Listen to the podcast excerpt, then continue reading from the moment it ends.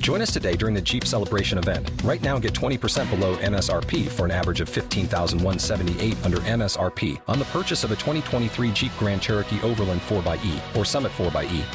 Not compatible with lease offers or with any other consumer incentive offers. 15,178 average based on 20% below average MSRP from all 2023 Grand Cherokee Overland 4xE and Summit 4xE models in dealer stock. Residency restrictions apply. Take retail delivery from dealer stock by 4 1. Jeep is a registered trademark.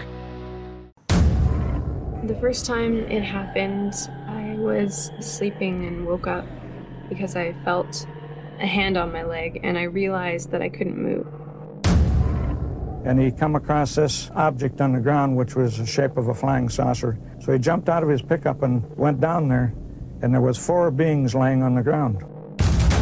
When I raised my head back up, I was turning my head, and out of my peripheral vision, I seen something hop to a tree. And it was tall, about seven, eight foot tall, and it was black, real hairy, like a gorilla.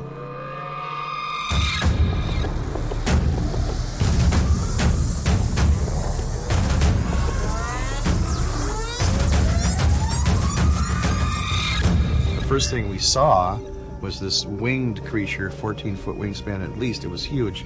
It almost covered half the road. Welcome to the show. I'm your host, Nick. Thanks to everyone for being here today. I hope you all are having a great week so far. The main topic of today's show is something that I think just about all of us can relate to. I can personally remember growing up with board games like Monopoly, The Game of Life, and Clue. It seemed like everyone I knew had a specific closet or shelf set aside for just games. It was an important part of the day when family and friends would get together around a table and enjoy each other's company. Some of my fondest memories include me and my friends having sleepovers and playing board games into the early morning hours. There was one game in particular, however, that my family never owned, but many of my friends did. This board game always seemed like it was a little further back in the closet than the other games and buried just a little bit deeper. Just the sight of it sitting in the back of the closet always filled me with a feeling of curiosity. I am, of course, referring to a game that we now know as the Ouija board. Most of us are familiar with the name, whether you've actually played the game or not. What most people are not familiar with is the long and spiritual history behind the Ouija board and other board games like it. Most people would assume that Parker Brothers or Hasbro were the original creators of the Ouija board, but in actuality, the game's origins date back to the late 1800s. In fact, different versions of the Ouija board were used as far back as 1100 AD in China. Historical documents prove that people would use a planchette on a piece of paper which had pictures and symbols on it similar to the Ouija boards of today. During this time, it was more well known as a type of automatic writing. The use of planchette writing was a common method used in necromancy and communion with the spirit world. In other cultures, it was known as mediumistic spirit writing and was practiced in ancient India, Greece, medieval Europe, and Rome. In the 1800s, these tools for communicating with the dead became more popularly known as talking boards or even spirit boards, and were used during the Civil War to connect survivors with the loved ones they had lost. On May 28, 1890, businessman Elijah Bond patented a planchette sold with a board that had the alphabet printed on it, similar to the Ouija boards we know today. The issue date of Elijah Bond's patent was February 10, 1891, and for this reason he is credited with the invention of the Ouija board. At this point, the board was only marketed as a commercial parlor game. In 1901, William Fuld took over production of the board and began producing his own boards under the Ouija name. William Fuld became synonymous with the Ouija board by reinventing its history and claiming that he was personally responsible for inventing it. From the 1920s through the 1960s, the Ouija board spiked in sales, and in 1966, William Fuld's estate sold the entire business to Parker Brothers. Parker Brothers began marketing the Ouija board as a children's game, and in 1987, commercials began to air on television showing young kids playing with the board. During these commercials, an ominous sounding narrator could be heard taunting the children as they played. It's just a game, isn't it? Isn't it? Well, isn't it? Parker Brothers kind of fun. In 1991, Parker Brothers sold the Ouija board rights to Hasbro. Hasbro continued to market the game towards children and families, and continued running commercials that still depicted children playing the game, but without the eerie music and disembodied voice from the earlier commercials. You're moving it. No, I'm not. You're moving it. You're moving it. Would you just quiet? I'm trying to concentrate here. And I'm not moving it. You're Even today, the Ouija board's popularity thrives, and it continues to outsell many other games. So, what's so special about a board with some letters and numbers printed on it, you might ask? Well, for some people, the Ouija board is just a fun way to pass the time and maybe even get spooked. But for others, the board holds a much more terrifying significance.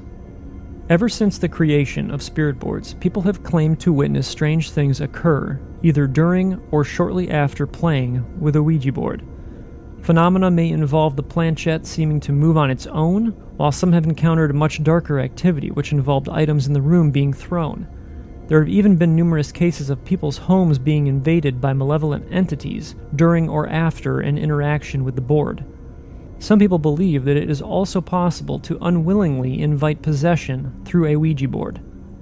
One particular case dates back to 1816, where a young girl in Picardy, France apparently became possessed by multiple entities during a spirit board session. In fact, in 1949, the possession of a 13 year old boy in Cottage City, Maryland, named Ronald Hunkeler, was believed by some to have coincided with the use of a Ouija board. 22 years later, the story of Ronald Hunkeler's ordeal was turned into a book, and two years after that, in 1973, the book was adapted into one of the most well known movies of all time The Exorcist. You don't have to look very far to find interesting stories of Ouija board encounters. Here are just a few tales that are believed to be true.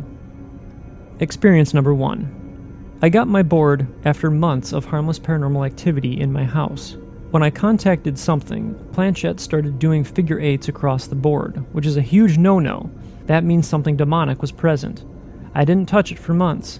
When I tried again, I asked where the spirit was in my room. My vision went spotty. I saw a vivid image of my head jerking back, and the words, with you, were whispered into my ear by something I couldn't see. I sold the board. Experience number two. My friend had mentioned that she had a board, so I asked her to pull the board out so I could check it out. At first she said no, but then she agreed to do it as long as she didn't have to participate. After she had the board set up, I asked, Is there anyone here? Nothing. So, being a dumb teenager, I said, If anything is in here and not talking, you're a coward. The board was put away after that. Fast forward a week later, I wake up on a stereotypical stormy night thunder and lightning, wind and rain, the works. I look around to see why I woke up and couldn't see a thing and decide to try and fall back to sleep. After laying there for about 30 seconds, I hear from downstairs, Get the boy, in a very raspy, wispy voice. I open my eyes and listen. Nothing. I start to go back to sleep. Get the boy! It was much louder this time. Then my downstairs door slams shut, I freaked the F out because nobody slept down there, and we had no drafts. Nothing really happened after that. I learned my lesson. Experience 3 Doing the board with six or seven people. Only one of my friends knows Latin, and he is not touching the oracle. The contact starts speaking to us in Latin. This same friend later pulled his hand back from the oracle, having received what looks like a small scratch on his wrist, not bleeding, but bright red as if it was fresh. His girlfriend at the time was plagued by a contact they had made and would wake with strange bruises on her legs. We also contacted something that called itself Z. We think Z was trying to escape as our friend who was conducting the session told us not to let anything touch all four corners. My friend asked Z if it was an enlightened being, to which it responded yes. When my friend asked Z how it unlocked all of its chakras, it began to travel back and forth between the picture of the sun and the picture of the medium using the board. These pictures are on two of the corners of the board. This motion increased violently in speed until my friend said rather rudely and shouted, Okay, okay, talk to the sun. I get it. I'm still not exactly sure what any of this meant. Experience number four. I was about 12 or 13, spending the night at a friend's house, goofing around with the Ouija board with him and his sister, and we were getting all sorts of gibberish, plus words spelled out, just kind of scaring ourselves for fun, not taking it very seriously, when we got the message, I can see you through the window. And then, I can see you through his eyes, or something like that. There was just a small window in the basement room where we were, and just the backyard and woods past the driveway visible through the window. We asked it more questions and it said, I'm under the car.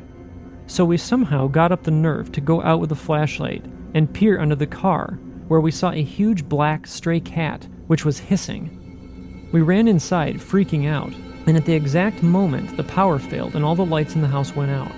A few minutes later, the power came back on and we sat up till dawn that night, scared and never played with the board again. Experience number five. The band Mars Volta got an entire album out of one of their experiences with a Ouija board. Guitarist Omar Rodriguez Lopez bought an antique Ouija board at a flea market in Jerusalem as a gift for bandmate Cedric Bixler Zavala. The two played with the board after shows in the tour bus, and they contacted a spirit named Goliath. Omar got nervous when the spirit started making demands in a threatening way and Cedric was becoming obsessed over the game. Omar ended up burying the board. He is the only one who knows where the board is buried. But that didn't stop Goliath, and weird stuff started happening as the band continued working on their new album. There were severe equipment problems. Their drummer quit. Tracks were literally disappearing from the computer. Omar's studio was wiped out by a flood. Cedric suffered a foot injury that required a major surgery. Goliath's story was the basis for their record, but the band tried to balance the chaos with control, such as a song called Metatron, after a saint who is said to cure some of the ailments associated with Ouija boards. The album, called The Bedlam in Goliath, went on to debut at number 3 on the Billboard charts, a career best for the band. So, if we assume that there is some validity to these reports of spirit contact, you may ask yourself how a board game that's made of cardboard and plastic can be capable of such evil. This is actually one of the most common questions of believers and skeptics alike, I've found. I personally don't believe that it's the actual board that creates the portal or a gateway or what have you I think it's more likely that it has to do with the amount of suggestion that we place on the board. As humans, we give ourselves much less credit than we deserve. Our bodies and minds are made up of energy, and whether you're using that energy to run a marathon or to channel a deceased relative, we all have the ability to choose where that energy is focused. This energy is intensified when you have multiple people focusing on a common goal. In my opinion, the Ouija board is a perfect example of this because you do have multiple people focusing their will and energy on a singular object, hoping to get results. Furthermore, if you take into account the long history surrounding spirit boards, you have a great deal of energy being focused on a particular object for multiple centuries. That's pretty powerful, I think. So while I don't believe that Ouija boards are inherently evil right off the shelf, I do believe that they can be used to call forth malevolent energy. And in some cases, that bad energy can attach itself to an object just as easily as it can attach to a human. I do think that Ouija boards can be used safely and with positive results, but it's important for the players to understand the possible consequences. I see the Ouija board as more of a tool than a game, and therefore believe that you should have experience in dealing with the paranormal before you grab a planchette and start asking the board questions. It's been over, I would say, about 25 years since I've used a Ouija board, and I vividly remember the excitement my friends and I felt as the planchette spelled out words and answered questions. we always blamed each other for moving the pointer, but I know in the back of our minds, we always wondered if there was something more to it. Now, many years and multiple paranormal experiences later, I do believe that there is more to this parlor game than what's written on the box. Guys, I, uh, I really enjoy you being here with me today. I, I want to hear what you guys have uh, to say about the Ouija board, and uh, I want to know if you guys have had any experiences dealing with a Ouija board. Uh, please write to me, tell me what those experiences are. I'd also like to remind you that if you enjoy the show, please click the follow and like buttons. It helps us to know what kind of content you guys are finding the most interesting. So, absolutely uh, appreciate everyone being here. Like I said, join me on the next episode. Uh, we're going to take an in depth look at missing time. It should be a pretty interesting episode, and I look forward to seeing you guys there. From all of us at Mythic Radio, thanks for listening, and remember don't wait for the unknown to come to you. Get out there and find it.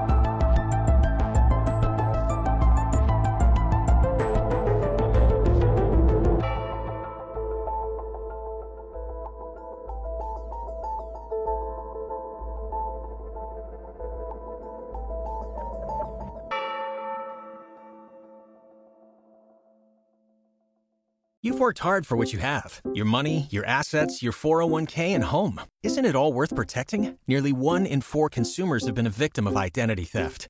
Lifelock Ultimate Plus helps protect your finances with up to $3 million in reimbursement.